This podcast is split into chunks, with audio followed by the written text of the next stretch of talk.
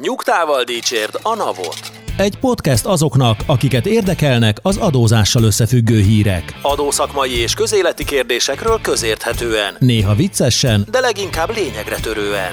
Boár György és Radnai Károly, valamint állandó beszélgetőtársuk Horváth Dániel, Két hetente összefoglalja, amit nem akarunk hallani, de mégis mindenkit foglalkoztat.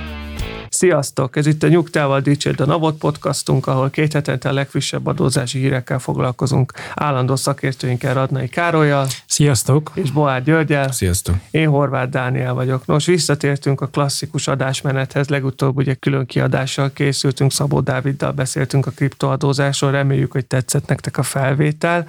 Most azonban, mivel rengeteg hírünk van, ezért, eh, és amúgy is két hetente át szoktuk ezeket beszélni, visszatérünk a klasszikus adásmenethez, ezzel kezdenénk is. Drasztikus adóemelés jön a cégeknél, többet fognak még ennél is fizetni azonban az egyszerű emberek. Az elmúlt heteket abszolút tematizálja a bevezetett extra profit adók, az elúszott hiánycél és a különböző megszorító intézkedéseknek a bevezetése. Ez ugye jellemzően a 2022-es költségvetésre vonatkozott eddig, bár már az extra profit adóknál 23-as számokról is hallottunk. Nos, most a költségvetési törvénytervezet indokolásának mellékletében közölte a pénzügyminisztérium a 2023-as irányszámokat, és hát a célok azok szépek. Igen, egy kicsit olyan, mint hogy az Excel táblában a függvényeket, a szorzó függvényt átállították volna, hogy ahol a rászoroztak 2022-re mondjuk 5%-ot, ott most egy 1,25-öt raktak volna rá. Nehéz megtalálni a logikát, nagyon nagy különbségek vannak a 2022 és a 2023-as költségvetési bevételi várakozások között, és azért hozzá kell tennem, hogy már a 2022-es költségvetési várakozások is magasabbak, mint amiket még 21-ben tettek közé. Ez részben lehet logikus, mert a magasabb inflációt lekövetik az új költségvetési számok, illetve az extra profit különadók is megjelennek. Ennek ellenére szerintem egy, van egy jó adag különbség, amit egyelőre nehéz így indokolni, a, a, az legalábbis az irányadó inflációs pályával. És hát 2023-ra meg pestésen szóval egy el, elszaladt a ló. Nem igazán látni azt, hogy mi volt a, a mögöttes logika, legalábbis a mostani jogszabályi tervek alapján. Élek a gyanúperrel, hogy, hogy még itt bizony komoly változások lesznek adótörvényekben. Csak hogy egy-két konkrét számot említsünk már, amennyire konkrétságról egyáltalán itt beszélni lehet. Hiszen még csak törvénytervezet. Hiszen még csak tervezetről van szó, de, de a főbb adóbevételek tekintetében, és most csak a big picture-t mondom, a 25.394 milliárdos 2022-es bevételt 30.976 milliárdos 23-as bevétel követi a tervek szerint. Van egy-két olyan tétel, ami érdemben magyarázható, hiszen az áfa bevételek évről évre nőnek, ezen az infláció nyilvánvalóan még többet fog nyomni, megjelennek a vagy új extra profit adók, mint például a légitársasági adó, vagy régi új extra profit adók, mint például a reklámadó, de hát azért, azért ez egy hatalmas szám, amivel tervez a kormány. És szerintem a úgy nagyon nagy a lépés, hogyha a társadalombiztosítás bevételeit azt kivesszük, mert hogy a központi költségvetésnek a bevételeiben alapvetően a társadalombiztosítás bevételei benne sincsenek, és hogyha most ebből a 25.400-ból ezt az 5.800 milliárdot levonjuk, akkor ez tehát nagyságrendileg körülbelül az lesz, hogy 20 ezerről 25 ezer milliárdra emelkedik a központi költségvetés bevételi száma, és hát ez az, amit azért nagyon nehéz indokolni, mert hogy sem a GDP emelkedés, sem az infláció együttes hatása nem hozná ki ezt a költségvetési bevételemelkedést. Még úgy sem, hogy egyébként hozzászámoltuk a, az eddig nem létező különadókat, és egy pár tételt így kiemelnék, ami, ami egészen szembetűnő, tehát a, az egyik az áfa. Miért lesz 5500-ból 7100 milliárdos áfa bevételünk? A másik a, a, a, a, szintén, a szintén nagyon durva, az a személyjövedelemadó, hogy 2900-ról 3750-re, tehát ott is van egy 30%-os emelkedés, és a személyi jövedelemadót önmagában azért nagyon fura látni, mert hogy az általában a, a járulékokkal együtt szokott járni, tehát hogy, hogy persze vannak olyan adóköteles jövedelmek, aminek nincsen járulékkötelezettsége, de azért ha emelkedik, úgy általánosságban a személyi jövedelemadóról bevétel, akkor azt gondoljuk, hogy ez a, annak a legnagyobb hajtóereje a bérek, és a, a szociális hozzájárulási adónál viszont egyáltalán nem látni ezt a fajta emelkedést. Tehát, hogy itt van valami a háttérben, ami most vagy azt arra gondolnak, hogy ezt a nagyon sok hatást fogják fehéríteni, és ők majd esziát fognak fizetni, de akkor azután a járuléknak is emelkednie kellene, vagy van itt valami, amiről még nem tudunk. És igen, ha jól emlékszem, akkor a, ráadásul a katás tervezett bevételek nem is csökkennek olyan drasztikusan. Igen, egy picit csökkennek, tehát hogy ha azt nézzük, hogy itt közben minden emelkedik, akkor ahhoz képest mondjuk reál értéken, akkor lehet, hogy az csökken, de az nagyon fura, hogy mi az oka. Tehát, hogy korábban is gondolkodtunk azon, hogy azért lehet, hogy áfában lesz egy, egy komolyabb átrendeződés. Én még azt is megkockáztatom, hogy lehet, hogy a 27%-os kulcsot is megemelik de hogy ha most is számolgatunk, hogy egy százalékpont emelkedés az olyan 200-250 milliárd forintot hozna itt meg, 1600 milliárd forint különbség van. Mennyi most a Magyarországon be nem szedett áfa becsült aránya? Hát az áfa és az folyamatosan csökken, most ilyen 6, 6,2 százalék körül lehet, és ez az egyik legjobb az EU-ban egyébként. Csak annyit akarok hozzátenni ez a gondolathoz, hogy ezzel, hogy, tehát, hogy azért 1600 milliárdnyi plusz áfát találni egy elszálló infláció mellett lehet, hogy lehetséges, bár akkor is 29 százalékos áfa bevétel növekedésről beszélünk. Tehát ez egy őrületes összeg, és persze nem vagyunk makroelemzők, tehát nem, én nem számoltam ki, hogy a becsült 4,1 százalékos GDP növekedés meg hasonló, amit vár az állam, az, az, az mit, mit tesz hozzá ez a növekedéshez, de ez rettenetesen nagy összeg ez az áfa növekedés. Hát még annyit, hogy az indokoltságról, és ezt még a költségvetési tanács is szóvá tette, az adóbevételek növekedése kapcsán egy sort sem írtak, hogy ennek mi lesz az indoka, ezeket a számokat közölték. Igen, és ennek az áfarésnek, vagy adórés, hogy mi ez, ennek a csökkentése pedig nem tűnik már rettenetesen reálisnak szerintem, tehát lehet ebből még lehet, hogy valamennyit faragni, de szerintem a rendszerben biztos, hogy benne hát fog meg, maradni valamennyi. Tehát, hogy, hogy nézzük perspektívájába, hogy, tehát, hogy, hogy évente ilyen két-három-négyszáz milliárd forintokkal emelkedett az áfa bevétel, az infláció és a GDP növekedés együttes hatására, tehát hogy miből lesz hirtelen 1600 milliárdos növekedés. Ugye három dolog van, az egyik az az, hogy tényleg nagyon durva infláció lesz, és ezt mondjuk még nem, ők már tudják, csak még nem tárták a nyilvánosság elé. A másik, hogy lesz egy áfa emelés, egy komoly áfa emelés, ugye ez, ez nem feltétlen csak a legfelső adókulcs emelése, hanem mondjuk az élelmiszereknek átpakolása 27%-os áfa mértékben, mondjuk az alapvető élelmiszerek 5%-ról való kivezetése, meg a gyógyszer gyógyszerek, tehát hogy van, van csomó olyan dolog, ami egyébként nagy költségvetési bevétel plusz bevétel tudna hozni. Más kérdés, hogy, hogy ennek azért a szociális rész az elég durva lenne. A harmadik pedig, hogy valami tényleg bombasztikus GDP növekedésünk lenne, aminek viszont a legkevésbé látjuk a kilátását, mármint hogy az, hogy GDP növekedés az lesz, tehát egy 3-4 százalékos GDP növekedés lesz, az valószínű, de hogy 25 százalék lenne, vagy 15 százalék lenne, vagy valami olyasmi, ami, ami ezeket a költségvetési számokat indokolná, olyan biztos nem lesz. Tehát, hogy sajnos az a nagyon valószínű, hogy ők egy jóval magasabb inflációs pályával számolnak, mint amit bevallottak.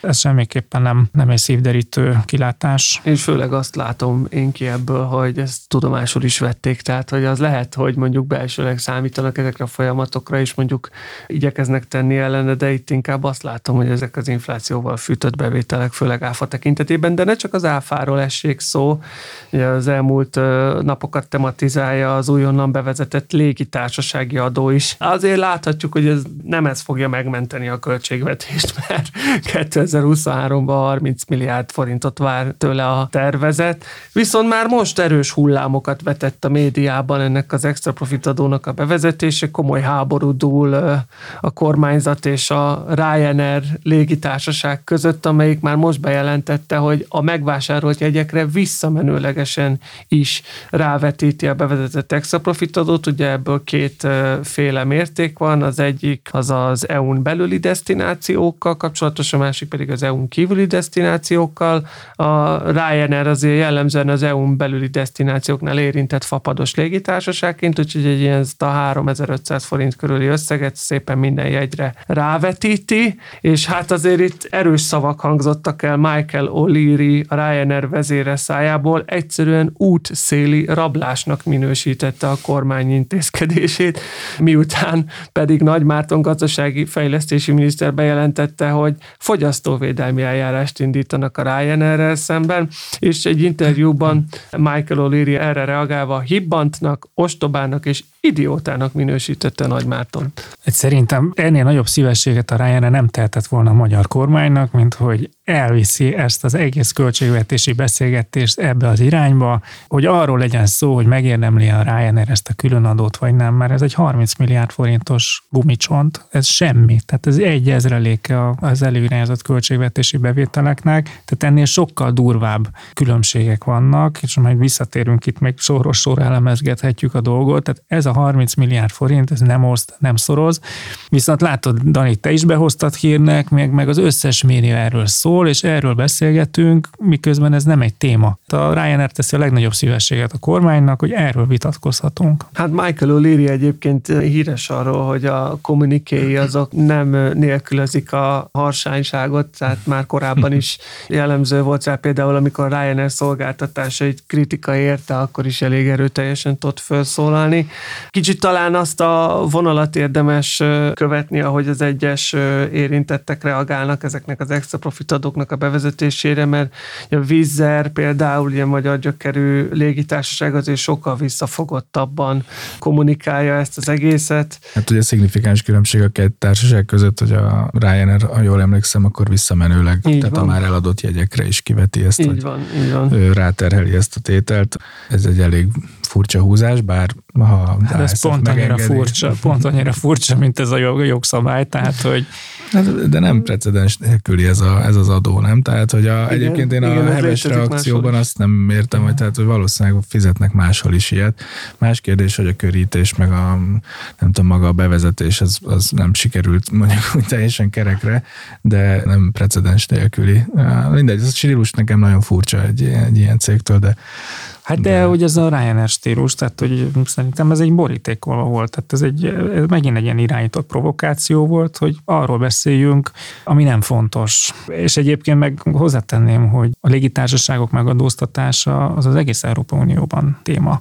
Ugye itt volt ez a nagy zöld fordulat, amikor pontosan arról, arról, arról szólt az egyik tanácsi vagy, vagy bizottsági javaslat, már nem is tudom, hogy hát ezzel a helyzettel kellene kezdeni valamit, hogy a légitársaságok semmilyen szinten nincsenek megadóztatva az Európai Unión belül, mert hogy ez egy ilyen versenyképességi probléma. Ebből a szempontból egy ilyen fajta adó bevezetése ami a, a légitársaságot hovatartozása nélkül az induláshoz kötötten egyszerű 4000 forinttal megadóztatja, ez teljesen versenysemleges. Nyilván hát azokat fogja legjobban érinteni, mint a Ryanair meg a Vizer, akiknek a, a pozíciója az domináns mondjuk Magyarországon, illetve akik egyébként az árazásukban tényleg megpróbálnak abszolút a minimumra lemenni, és akkor ott egy 4000 forint, tehát egyáltalán mindegy, hogy most 2000 forintért vagy 6000 forintért tudja minimum eladni azt a jegyet de hogy mint koncepció egyáltalán nem lennék meglepve, hogyha volt már jó pár ilyen unortodox húzása a magyar kormánynak, amit aztán utána érdekes módon átvettek más országok is. Tehát gondoljunk a Robin Hood adóra, de akár a reklámadót is ide tudom sorolni, ami ugye az előfutára volt annak, hogy a, az más kérdés, hogy másra használták Magyarországon a reklámadót, de hogy, hogy azt is szerették volna mondjuk például a Facebook meg a Google-nek a megazóztatására használni, és aztán idővel aztán el is érkeztünk oda Európai Uniós szinten, hogy már vannak javaslatok ezzel kapcsolatban. Ebből a szempontból a légitársaságoknak a megadóztatása az egyáltalán nem egy, egy ördögtől való dolog lenne. A fura az inkább az, hogy mondjuk egy ország játsz az úttörő szerepet, és megadóztatja, mert ugye ezzel egyébként az az ország a saját turizmusának lehet, hogy sokkal többet árt, mint, mint ez a 30 milliárd forintos bevétel. Hát ezt mondta, amikor éppen nem hibbantozott, meg ostobázott, akkor nagyjából ezt mondta Michael O'Leary is, hogy éppen kilábalna a magyar turizmus a válságból, amikor a nyakába teszik ezt a terhet, de hát ezt elkerülni már nem tudja, ha csak nem számolja fel a magyarországi tevékenységét a társaság. Ne csak az új adókról beszélgessünk, vannak változások már létező adónemekben is, még ha nem is olyan régiek, például a népegészségügyi termékadó tekintetében is komoly változások állnak be, természetesen adóemelkedés formájában, és a Felelős Élelmiszergyártók Szövetsége nyilatkozott ezzel kapcsolatban. Egy már régóta létező vitában nyilvánítottak újra véleményt, valamint hogy vajon alkalmas-e a népegészségügyi termékadó egyáltalán a, a céljának az elérésére, ez az alkalmas eszköz a rossz táplálkozási szokások felszámolására, ettől kevesebb lesz az elhízott ember. Nos, hát szerintük nem. Szerintük semmilyen felmérés nem mutatja ezt, pusztán harácsolásról van szó, ami tipikusan a KKV szektor versenyképességét rontja. Hát ha valaki visszalapoz az egyik első adásunkban, ott feszegettük a netának a hatékonyságát, meg az eredményességét. Hát megosztanak a vélemények arról, hogy ez, ez tulajdonképpen mit is, mit is eredményez. Szóval ebben, ebben a mondjuk így a népnevelő jellegében, vagy ennek a kétségbevonásában azért van valami megalapozott gondolat. Ezt a változást nem lehet nem együtt kezelni a, a jövedéki adó változásokkal. Olvastunk olyan cikkeket, amelyikek nagyon örültek annak, hogy a gyümölcsös sörökön kívül minden más kikerült a neta hatája alól. Nos, ez valóban így van, de ez nem azt jelenti, hogy csökkent volna az adóterhük, mert hogy egy egyéb iránt meg jövedéki adóban meg kifejezetten megemelkedett, és mondjuk ez látható is a, az elemzett számainkból, a jövedéki adóban is egy 13 os növekedésre számít a kormányzat 2022-ről 23-ra, úgyhogy, úgyhogy nem arról van szó, hogy eltűnt volna az adóteher mondjuk például a pálinkáról, hanem máshova került át. Szerintem ez pont egy jó példa arra, hogy innen látni, hogy mondjuk például az áfa bevétel 30%-os emelkedés az mennyire, mennyire durva durva, mert hogy a jövedéki adóról tudjuk, hogy tételesen konkrétan meg fogják emelni részben az Európai Uniós kötelezettségekre hivatkozása, részben saját szándékból, és mégis csak ennek a szaladója 13 százalék. Ehhez képest az áfáról, az áfa emelésről nem beszélünk, csak úgy gondoljuk, hogy abból lesz egy 30 százalék, és hogyha ha, ha van egy konjunktúra, akkor most nem akarok itt, de hát akkor ugye, több a fogyasztás az üzemanyagon, több a fogyasztás az alkoholban is, tehát hogy ha konjunktúra van, az embereknek van pénze, akkor pont ezeket a jövedéki termékeket nagy szeretettel fogyasztják nagyobb mértékben. Talán a cigaretta az egyetlen, ami, ahol inkább egy állandóság van, vagy egy visszaesés van. Ez megint csak egy ellenmondás. És a, még van egy ilyen, nem akarok nagyon ugrálni, nem akarom itt a jövedéki adóról elvinni a szót, de hogy például a társasági adót is megnézzük. Tehát, hogy persze nem beszélünk olyan őrületesen nagy számokról Magyarországon társasági adó kapcsán, de hát mégiscsak egy 590 milliárdról egy 790 milliárd, egy 200 milliárdos ugrás van, ami 35 százalékos, tehát e harmadával növekedne a társasági adóbevétel.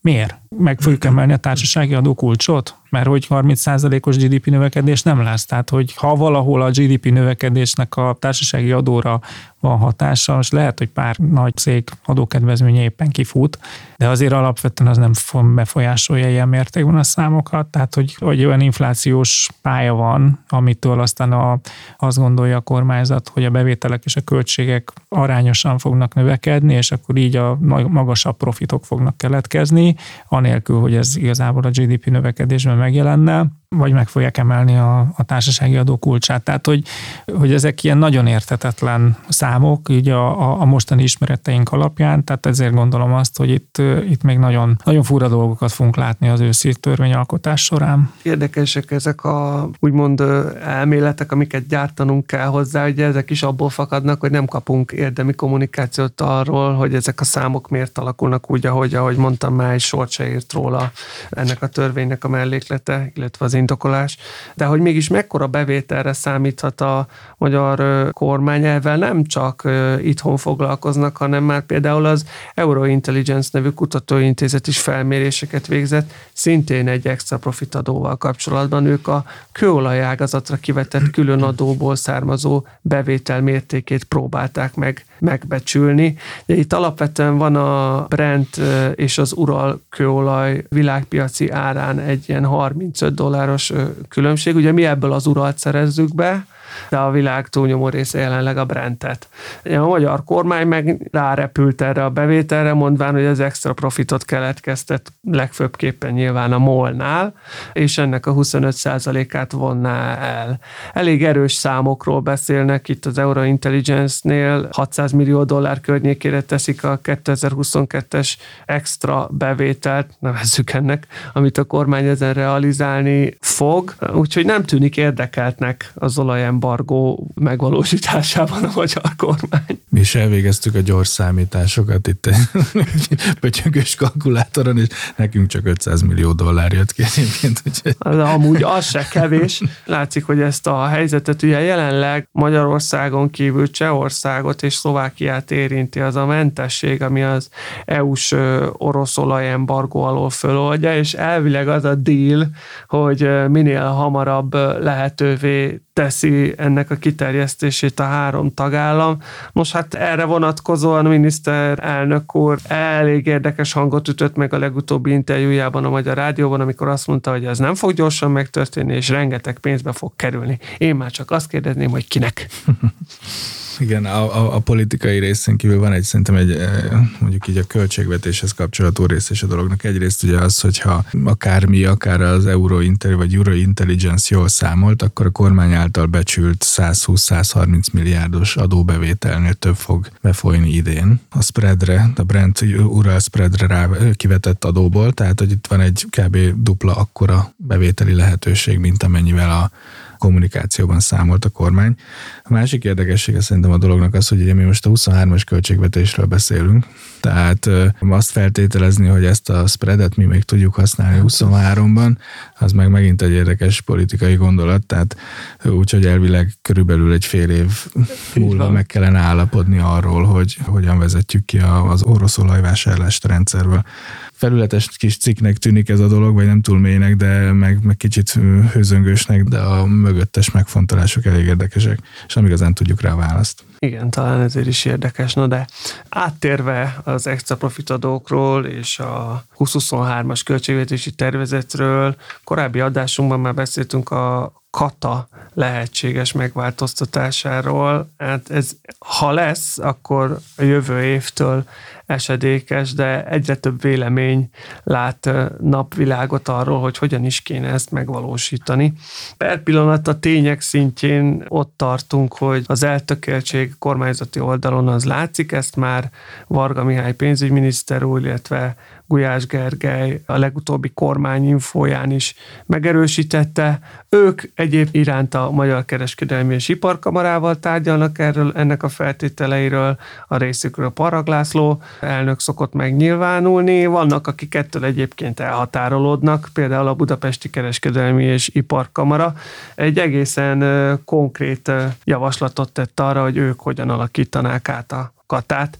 Ennek a része az lenne nagy vonalakban, hogy a jelenleg fennálló kb. 450 ezeres katásállományt különböző részekre bontanák, olyanokra, akik a rendeltetése szerint használják a katát, és akikre ez egyébként ki lett találva, olyanokra, akik a rendeltetése szerint használják, de azért már egy kicsit nagyobb mértékben, mint ami ez az eredeti célját szolgálta volna, és hát igen, olyanokra, akik feltételezhetően visszaélésszerűen használják használják ezt az adónemet, és például bújtatott munkaviszonyokat lepleznek a katával. Hát igen, csak ki mondja meg, hogy kire találták ki.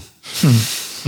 Nagyon nehéz visszamenni. Én eddig a, a, ezzel kapcsolatban a, a legjobb, vagy legsommásabb javaslatot az volt a javaslat, hogy, hogy csak a magánszemélyek részére kibocsátott számlák után lehessen katázni mert az nyilvánvaló, hogy akkor tényleg azokat a klasszik, nagyon nehezen megfogható foglalkozásokat ölelné fel, ahol a szürke gazdaság leginkább jelen van, és ahol a, a kata legtöbbet fehérített, tehát a, ezek a klasszikus fodrász, vízszerelő, kertész, takarítónő, stb. Tehát olyan foglalkozások, ahol, ahol magánszemély a, a vevő, és minden olyan szakma vagy foglalkozás, ahol, ahol viszont meg már B2B, tehát vállalkozások közötti számlázás van, ott, ott indokolható lenne hogy ne a katát használják. Aztán persze akkor ezt ugye mindenki majd méricskérő, hogy de akkor ezt kire találták ki, mert hogy vannak szintén ilyen freelancer foglalkozások, akik egyébként meg nem munkavállalóként működnek, és akkor most őket miért akarjuk megint csak kényszervállalkozóvá tenni, és utána költséget kelljen elszámolni, és egy, egy rakat nagy adminisztrációjuk van. De hogy valóban az, az a katának a,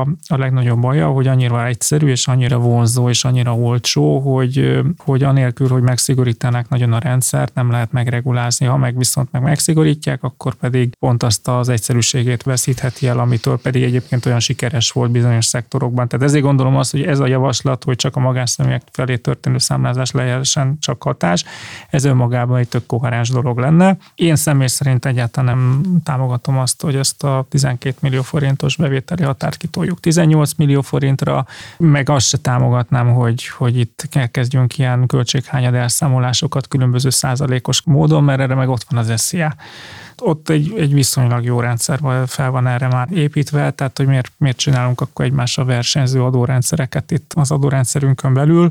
Tehát, hogy el kellene dönteni, hogy ki az, aki katázhasson, és akkor ezt úgy viszonylag szigorúan lekorlátozni. Én biztos, hogy nem, nem az összeghatárban emelgetném, mert hogy ezzel akkor pontosan azt a vonzerejét erősítenénk, amit most vissza szeretnénk nyírbálni. Ami nekem érdekes volt ebben a cikkben, az a BKIK-nak a, a, a javaslatcsomagának a mondjuk így a az adat alapúsága, bár azért ilyen nagyon nagy vonalúan kezelik a egyes kasztoknak, vagy egyes kategóriáknak a létszámát, tehát ilyen 100-150 ezeres főről beszélnek, meg 60-80, tehát elég nagy szórásokkal becslik, de ami szerintem érdekes, hogyha ez tényleg hozzá akarunk nyúlni ehhez a, a rendszerhez, és, és tényleg mondjuk tudjuk azt, hogy mi is volt a célja, vagy mit akarunk ezzel az adórendszerrel, akkor tényleg miért nem használjuk az adatainkat? Tehát nekem ebben a javaslatcsomagban azt tetszett, hogy a kasztoknál vagy a kategóriáknál a BKIK becsült költségarányokat, becsült jövedelem mértéket, becsült foglalkoztatási, vagy hát mondjuk is munkavégzési típusokat, meg bevételtípusokat, tehát hogy van egy csomó adat, ott van a NAV-nál is egy halomadat, lehetne használni azt, hogy, hogy, hogy úgy szabjuk át ezt a, a kata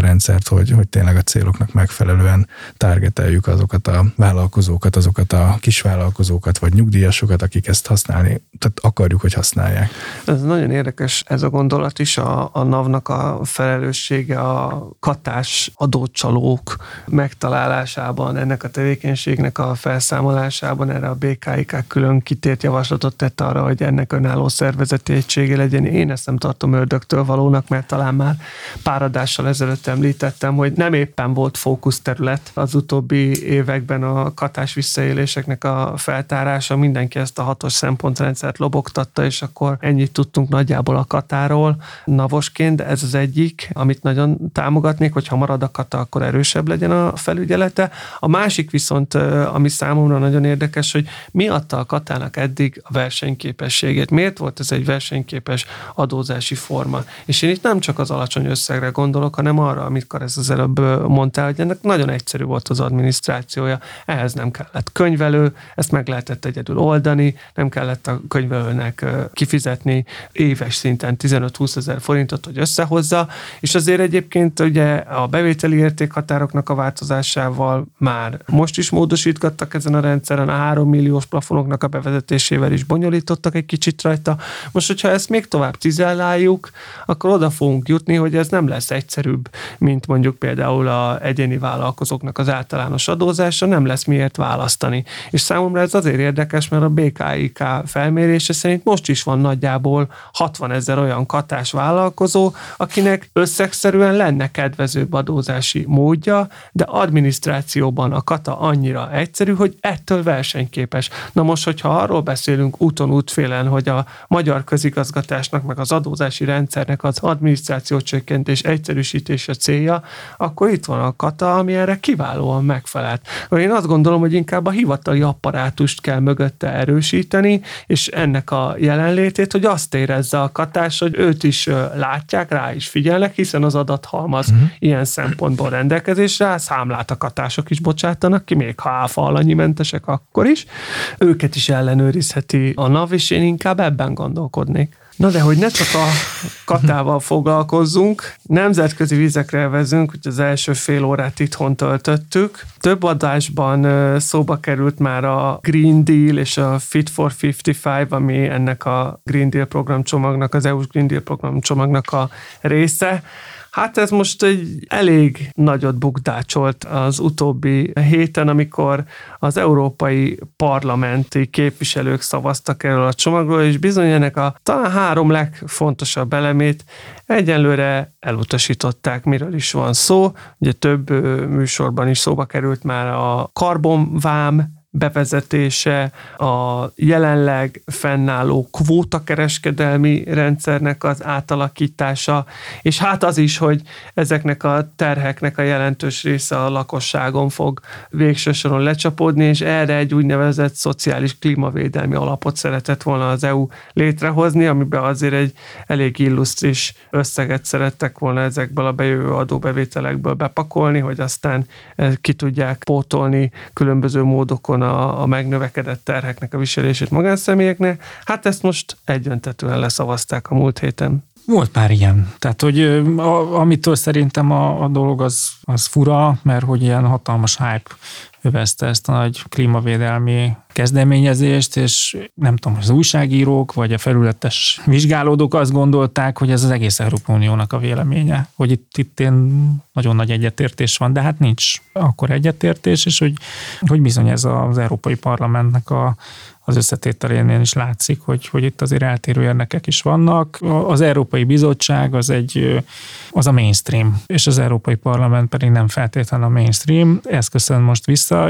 Nem mélyedtem el, de hogy, hogy meg lennék lepve, hogyha ez lenne az első olyan dolog, amikor az Európai Bizottság valamit mondott, és az Európai Parlament ezt leszavazta volna, csak ez most egy olyan téma volt, ahol most, ahol a, a mainstream média nagyon erősen azt vizionálta, hogy hát ez biztos, hogy megvan, tehát hogy ebben minden kormány egyetért, akkor ez most már biztos, hogy így lesz, aztán mégis az Európai Parlament pedig leszavazta, és nem is feltétlen baj, hogy, hogy leszavazta, mert hogy el lehet kezdeni gondolkodni azon, hogy akkor mik, le, mik voltak az okai annak, hogy ellene szavaztak a képviselők, és mit kellene változtatni ebben a dologban, mert nagyon sok igazság van azokban a mondatokban is, amit, amik elhangzanak, hogy azért nem feltétlen kellene az Európai Uniónak mindig mindenben előre szaladni a klímavédelmi szempontokban, aminek aztán a végeredménye az az, hogy, hogy közben pedig a többi egyébként a klímavédelmi szempontjából nagyon fontos ország, mint Kína, Egyesült Államok, Brazília, Oroszország, India pedig nem teszi meg ezeket a vállalásokat, és ezzel végeredményben az ő versenyképességük nem romlik annyival, vagy talán még javul is, mint az Európai Unióé. A magyar oldalról egyébként Szijjártó Péter külgazdasági és külügyminiszter véleményezte ennek a szavazásnak a, az eredményét még múlt héten csütörtökön Párizsban az OECD ülését követően ő azt mondta, hogy őrült ötletnek és mindenképp akadályozandónak tartjuk azt a brüsszeli elképzelést, amely alapján megadóztatnák a hagyományos meghajtású dízel vagy benzines autóval közlekedő embereket. Nos, hát miből fakadhat ez egyértelmű Magyarországon a járműpark az nem csak, hogy előregedett, de az elektromos járművek aránya rendkívül alacsony. Még ha létezik is már támogatási program, azért ennek a kifutása hosszú években mérhető, mire eljutunk odáig. Szóval, hogy ha az ETS-t úgy alakítják át, hogy gyakorlatilag a, ennek a konkrét adóterhei például az autósokon csapódnak le, akik már így is elég sokféle adót fizetnek, az Magyarországra kifejezetten terhes. Én, én inkább úgy gondolom, hogy itt a, a magyar autóipar volt az, amit védeni szeretnénk, mert még nem gyártunk elektromos autót Magyarországon, viszont dízelt meg benzinest, igen. Ha most annak a piacát kinyírjuk, akkor meg mit fogunk itt összeszerelni. Ezt köszönöm szépen, hogy ezt mondtad, tehát hogy ennek semmi, igazán meg beszéltünk is a múltkor róla, hogy az, az Európai Uniónak a döntésében az látszik, hogy nem az lenne a paradigmaváltás, hogy a benzint meg a dízelt nagyon jól megadóztatjuk, hanem egyébként mindent megadóztatnánk, csak azért, hogy még az elektromos kedvezményesebb legyen, ezért azt még jobban megadóztatnánk, mert az, az a trend, hogy abból egyre kevesebb lesz, és a költségvetési bevételek, jövedéki adóbevételek szinten tartásához viszont az is kell, hogy az elektromos is elkezdjék megadóztatni. Ebből a szempontból a külügyminiszterünknek ez a kinyilatkozás, ez, ez mondjuk a hétköznapi emberek számára ez egy könnyen megérthető és emészthető üzenet, de nyilván nem ez volt a háttér. Az a kérdés, hogy hova tudjuk fokozni az őrült ötletet, és mindenki megakadályozott, egyszer tényleg megszavazzák. Egy biztos, ez a kezdeményezés csomag most visszakerül az Európai Bizottság asztalára, megpróbálják úgy átdolgozni, hogy amennyire ez egyáltalán lehetséges, hogy az eredeti célját betöltve a következő parlamenti szavazáson már átmenjen, hogy ez mikor lesz, azt azonban nem tudjuk. Emlékeztek azért, hogy tehát tényleg pár adással ezelőtt ezen itt hitetlenkedtünk, hogy nem hisszük el. Tehát ami itt le van írva, hogy ez, ez annyira durva lenne, mm. és hogy ez 2023-tól ezt megszavazták volna, akkor ez 23-tól indul, yeah. és hogy a karbonvállal az tényleg csak egy ilyen picit szelete volt ennek az egész dolognak, tehát azért valószínűleg, hogy ez, ez történt az Európai Parlament előtt is, hogy ott is azért átgondolták a politikusok, hogy mi fog otthon visszaköszönni, hogyha ez a dolog bevezetésre Igen. kerül. Hát igen, a szerdai szavazást új almutogatás, fújolás, üdvrivalgás, gúnyolódás és vádaskodás is kísérte. Én már csak azt kérdezem, miért nem volt verekedés? Hm. A viccet félretéve jelenleg elodázódott a Fit for 55 csomagnak a bevezetése, mi meglátjuk a későbbiekben, hogyan alakul a sorsa, mint ahogyan az is érdekes, hogy hogyan alakul a globális minimum adó sorsa. Ugye bő egy éves történetünkben rengeteget foglalkoztunk már a globális minimumadóval, amit még azóta se vezettek be, sőt, úgy tűnik, hogy Európai Uniós szinten se sikerül róla megállapodni, és ennek most éppen a magyar kormány a kerékkötője. Hát akkor ezt a második gumicsontnak nevezném a mai adóásban, tehát az egyik volt a Ryanair féle, a légitársaságok megadóztatása, akkor ez a másik gumicsont.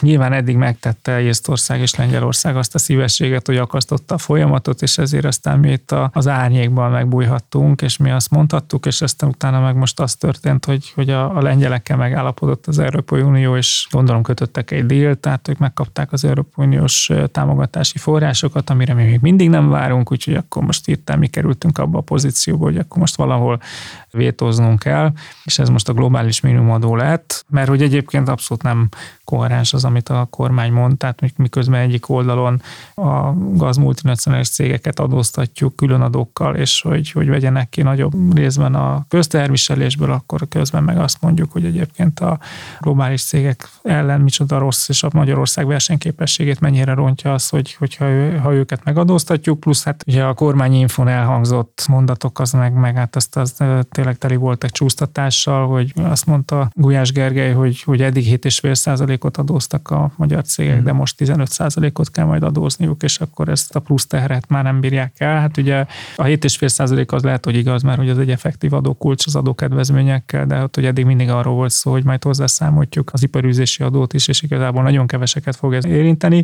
Tehát ezért gondolom azt, hogy ez egy megint egy nagyon jó kis gumicsont volt, ami igazából nekünk itt ilyen következmények nélkül játszható játék, amit egyébként is mindenki elengedte már ezt a globális minimumadó 23. január 1-től történő bevezetését, úgyhogy ez szerintem sokkal inkább ez van mögötte, hogy, hogy egy ilyen nagy nemzetközi játszmában ezt, ezt most mint eszközként használjuk, de majdnem biztos vagyok benne, hogy aztán a végén mi is megint beállunk a sorba. Egyrésztről hol van ennek a vége, másrésztről talán az egy érdekes vetület, és nem véletlenül büszkélkedett el vele a külügyminiszter, hogy a múlt héten még Anthony Blinkennel, az USA kormányának tagjával is tárgyalt a globális minimum adóról. Egy hét alatt kétszer. Egy hét alatt kétszer is, és közben még az angol-magyart is volt ideje megnézni, úgyhogy mert annyira úri ember az Anthony Blinken, hogy csak azután hívtam, miután lefújták a meccset, és aztán rögtön megbeszélték a világ sorsát, főleg a globális minimumadót tükrében. Egyébként egy érdekes kérdés, hogy miért az amerikai külügyminiszterrel beszélgetünk a,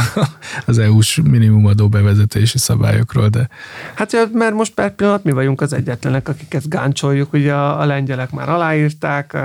Az észtek kaptak 7 év mentességet. Az észtek kaptak 7 év mentességet, most mi jövünk, akik egyszer már aláírtuk, aztán ja. most mégse. van egy, van egy ilyen rész a nyilatkozatokban valahol, talán a Bánki Erik javaslatában, ami a parlament elé került, Ma. annak az indokolásában van egy ilyen, hogy a belföldi kiegészítő adók beszámítása az nem tisztázott. Most kíváncsi vagyok, hogy mit, mit értenek ez alatt most éppen a, hát, a két héttel ezelőtti csomag alapján. Akár az is lehet érdekes, meg ugye már sokat beszéltünk a helyi iparűzési adóról, innovációs járulékról, hogy a PM-nek az álláspontja ezt múlt héten tartottak egyébként egy ilyen eseményt, ahol a, pont a globális minimumadóval foglalkoztak, bár azt nem jelezték, hogy ekkora cunami következik, de tartottak egy ilyen eseményt, ahol ők álláspontként rögzítették ezeknek az adóknak a fedezett adó jellegét, de azt sem felejtették el hozzátenni, hogy ennek a megerősítését még kifejezetten várják. Mm. Úgyhogy ez például nyitott kérdés, de nem csak ez, hát számos nyitott kérdés van például a administratív feltételrendszer összeállításával, hogyan zajlik az adatszolgáltatás, lesz ennek keretrendszere, egységes követelményei, vagy ezeknek a cégeknek minden egyes országban máshogy kell majd ezt riportálni, ami azért lássuk be, hogy önmagában elég komoly terhet jelentene. Na de egészen mai hír, a felvétel az június 21, ediki hír.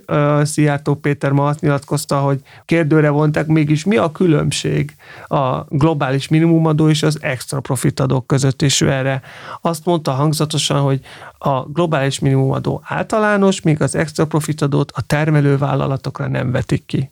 Nem, nem, mert a MOL az nem egy termelővállalat meg a gyógyszercégek azok nem termelő vállalatok. De jó, mindegy, tényleg nem menjünk ezekbe a dolgok bele, mert hogy nem egy szakmai vita.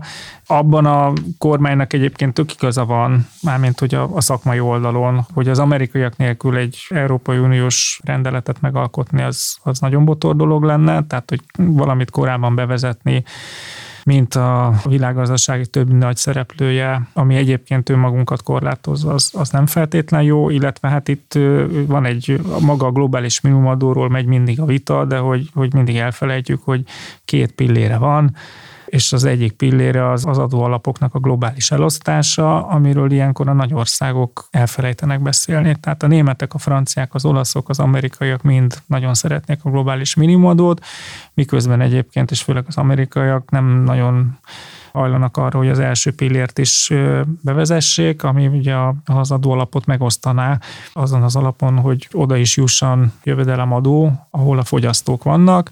Most a kettő az együtt jár, és ugye arra hivatkozik a magyar kormány, hogy, hogy amikor meghoztuk ezt a döntést, hogy akkor támogatjuk, akkor az volt az ígéret, hogy igen, de akkor mind a kettő pillér bevezetésre kerül. Igen, ez is így van, ez talán Varga Mihály Facebook posztjából volt lekövethető. Én már ne, nehezen tudom tartani a tempót itt kormányinfokkal, meg Facebook posztokkal. De ez volt az, amit egyébként a lengyelek is nagyon konzisztensen mondták, amikor nem kapták meg az EU-s támogatásokat, hogy ez, ez, a, ez a nagy kifogásuk egyébként, tehát hogy ez az Ökofinnek, nem tudom, március ülésén ez, ez konkrétan ez az érv hangzott el, amiben aztán utána mi is betársultunk. Úgyhogy tovább zajlik a globális minimum adóért való küzdelem küzdelem, de ide az adásunk végére jöjjön egy kis marhulás. A Nemzeti Adó és Vámhivatal tudnilik szarvasmarhákat árverez, méghozzá 83 egyedet. 54 üsző és 29 bika várja új gazdáját. Köztük van Aberdeen Angus és Hereford is előfordul az állományban. A szarvasmarhák átlagosan egy-másfél évesek, és összesen kb. 32 tonnát nyomnak, a becsült összértékük több mint 41 millió forint. Az árverés június 24-én indul, és négy napig tart. Addig a marhák bértartóknál vannak, hogy gondos és szakszerű ellátásban legyen részük. Igen. Szuper. Nehezen tudom, de végülis a, ha lehet, hogy ki lehetne számolni, hogyha a NAV elkezdene foglalkozni azzal, hogy sztéket értékesít közvetlenül. Feldolgozva drágában. Fel, és, és megspórolja a nagykereskedelm, kiskereskedelmi árést, és hogy, hogy akkor mi lenne az a extra extra, amit egyébként ezzel még tudna realizálni. Önmagában az, hogy állatokat árvereznek, tehát lehet, hogy nem példanélküli, de hogy én ilyenről nem hallottam Nem példanélküli, romlandó árut is, állatokat is árverez a NAV, ugye foglalásoknál kerülnek jellemzően a NAV birtokába ezek a, a tételek. Ugye a NAV-nak a végrehajtott tevékenység az gyakorlatilag évről évre egyre szélesebb kört ölel fel. Most már az utóbbi években a törvényszéki végrehajtók szerepét is átvették, a köztartozások adók módjára való behajtásában is végrehajtó szerepet a NAV látja el, úgyhogy ehhez mérten érdemes nézni azt, hogy milyen körben végez árverezési tevékenységet a NAV, gyakorlatilag minden körben. Tehát amit tud, foglal, annak értéke van, akkor azt megpróbálja elárverezni, hogyha nem sikerül, akkor vagy visszakerül az eredeti tulajdonoshoz, vagy ha nem, akkor karitatív felajánlással kerül ki a NAV köreiből. Néhány érdekesebb szám. 2019-ben több mint két milliárd forint volt a árverezésekből származó bevétel. Ez 20-ban nagyon sokat csökkent, értelemszerűen 20-ban a veszélyhelyzet miatt nem tartottak árveréseket, úgyhogy akkor egyáltalán nem volt. Árverezésre egyébként majdnem mindenki jogosult részt venni licitálóként, erre van egy elektronikus felület, elektronikus árverezési felület, a majdnem mindenkit úgy értem, hogy például a navosok nem, Ők például nem jogosultak részt venni, de ezen a liciten egyébként be lehet regisztrálni, és nyilván a legmagasabb árat ajánló vevő győz, aztán utána a nap felé kell teljesíteni a kifizetést, és lehet vinni a portékát. Talán egy éve vagy két éve volt hír, hogy áron alulinak tartották nagyon bizonyos cikkek a egyes tételeknek az elárverezését. Most erről azért tudni kell annyit, hogy van egy olyan szabály, hogyha az eredeti becsérték 35%-áig csökkentett kikiáltási áron sem kell el a vagyontárgy, akkor a NAV egyébként feloldja a végrehajtás alól, és ekkor kerül vissza az eredeti tulajdonoshoz. Szóval azért ennek is van korlátja. Én még fejben az Angus marránál tartok, hogy elképzeltem, hogy elviszik a bértartóhoz, és mondják, hogy erre kellene vigyázni, amíg el nem adjuk, de ő csak frissen kasszált alpesi füvet úgyhogy, úgyhogy legyél kedves ennek megfelelően gondolni. Igen, napnak is figyelnie kell erre de a egyébként fajta. ennek a költségét utána levonja a nap, gondolom az árverési bevétel. Persze, hát a végrehajtó költségei is külön vannak, hogy az AVT-be szabályozva. És lehet magadat listázni ilyen bértartónak, tehát ilyen hivatásos license. Ez egy jó kérdés, hogy a NAV ilyenkor kit keres meg azzal, hogy ebbe a időszakban valamilyen díjért bértartson, ez sajnos a cikkből nem derült ki, de hát innen is nagyon sok sikert kívánunk az Aberdeen, Angus és Hereford Elképzelek egy ilyen egy ilyen, ilyen árverést, hogy és akkor itt a Lamborghini, itt az ingatlan, és akkor jönnek a szarvas marrák, tehát hogy így először, másodszor, harmadszor, Valószínűleg pontosan így zajlik. Na de a mai adásunkban ennyi hír fért bele. Reméljük, hogy jól szórakoztatok, kedves hallgatók. Tartsatok velünk a legközelebbi alkalommal is. A mai napra köszönjük a figyelmeteket. Sziasztok! Sziasztok! Sziasztok! A Nyugtával Dícsért a Napot podcast adását hallottad. Az elhangzott kijelentések és vélemények a műsorvezetők és vendégeik magánvéleményét tükrözik. A műsornak nem célja az adótanácsadás, és nem is minősül annak.